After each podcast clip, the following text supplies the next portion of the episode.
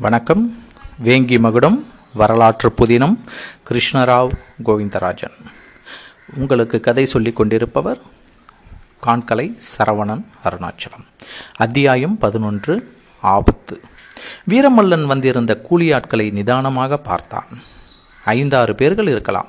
அவர்களுடைய உடல் அமைப்புகளும் நடையுடை பாவனைகளையும் கூர்மையான கண்களையும் தன் கண்களால் அளந்தான். பல காலம் போர் வீரனாகவும் மெய்க்காப்பாளனாகவும் பணியாற்றி நல்ல அனுபவம் பெற்றவன் வீரமல்லன். வந்தவர்கள் உண்மையில் கூலி ஆட்கள் அல்லவென்றும் நிச்சயம் போர் வீரர்களாக இருக்க வேண்டும் என்றும் முடிவுக்கு வந்தான். முதலில் அவர்களுக்கு தக்க வேலை ஒன்றுமில்லை என்று அனுப்பிவிட நினைத்தான். ஆனால் அப்படி செய்தால் அவர்கள் திரும்ப திரும்ப வெவ்வேறு ரூபத்தில் வந்து தொல்லை கொடுப்பார் உண்மையில் அவர்கள் எந்த நோக்கத்தோடு வந்தார்கள் என்பது தெரிய வேண்டும். அவர்களுடன் பேச்சு கொடுத்து ஒருவாறு தெரிந்து கொள்ளலாம். நல்ல திடகாத்திரமான தோற்றமுடையவர்களாக இருப்பதால் விமலாதித்தனின் ரகசிய படைகளில் சேர்த்து கொள்ள வாய்ப்பிருக்கிறது. அவர்களுடைய நடவடிக்கைகளை இன்று முழுவதும் பார்த்து அதற்கு தகுந்தபடி முடிவு செய்யலாம். இப்படி ஒரு வினாடி நேரத்திற்குள் முடிவு செய்தான். வீரமல்லன். அவர்களை பார்த்து சரி எதிரே உள்ள தோப்பில் இரண்டு மூன்று மரங்கள் பட்டு போயுள்ளன.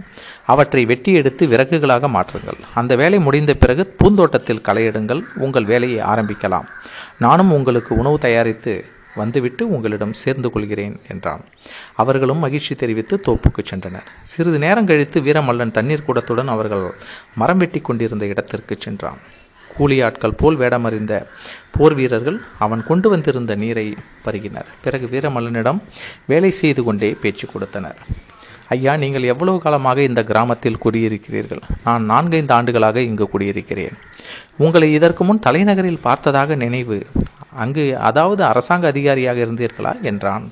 சற்று வயதான ஒரு போர் வீரன். சற்றே தடுமாறிய வீரமல்லன் சுதாரித்து கொண்டு ஆமாம் நான் கல்தச்சனாக அங்கு சில காலம் பணி செய்தேன். என்னை விட திறமையான கல்தச்சர்கள் நிறைய பேர் இருந்ததினால் எனக்கு வாய்ப்பு குறைந்தது. அதனால் அந்த பணியை விட்டுவிட்டு இக்கிராமத்திற்கு குடி வந்தேன் இங்கேயே பூந்தோட்டம் அமைத்து கோயிலுக்கு பூமாலை கட்டி தருகிறேன். அதற்கு வெகுமதியாக தானியங்களை கிராமத்துக்காரர்கள் தருகிறார்கள்.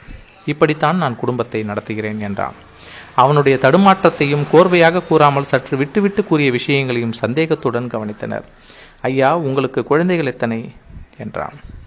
எனக்கு ஒரு மகள் மட்டும்தான் இன்னும் திருமணமாகவில்லை. தற்போது அவள் அத்தை வீட்டிற்கு வெளியூர் சென்றிருக்கிறாள் என்றான் வீரமல்லன்.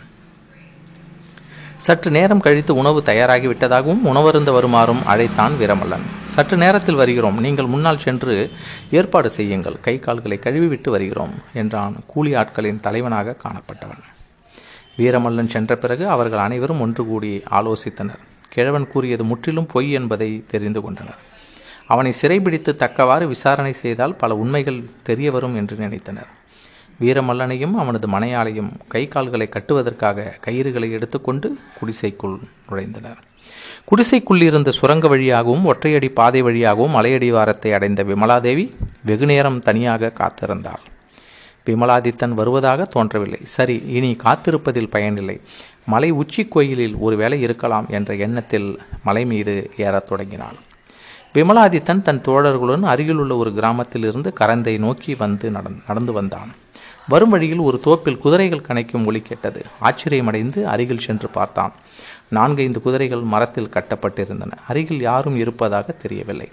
இன்னும் சற்று முற்றும் ஆராய்ந்து பார்த்ததில் சாளுக்கிய போர் வீரர்களின் உடைகள் தென்பட்டன. அதை பார்த்தவுடன் விமலாதித்தனுக்கு ஓரளவு நிலைமை புலப்படத் தொடங்கியது. யாரோ சில சாளுக்கிய வீரர்கள் மாறுவேடம் அணிந்து கரந்தை கிராமத்திற்குள் சென்றிருக்கிறார்கள். வீரமல்லனுக்கும் தனது சகோதரிக்கும் ஏதோ ஆபத்து நேர்வதற்கு வாய்ப்பிருக்கிறது என்று எண்ணினான். அவனுடைய தோழர்களும் அதை ஆமோதித்தனர். மறுகணம் சற்றும் தாமதியாமல் அந்த குதிரைகளை கட்டவிழ்த்து அவற்றின் மீது ஏறி கரந்தை கிராமத்திற்குள் சென்று வீரமல்லன் குடிசைக்கு செல்ல விரைந்தனர்.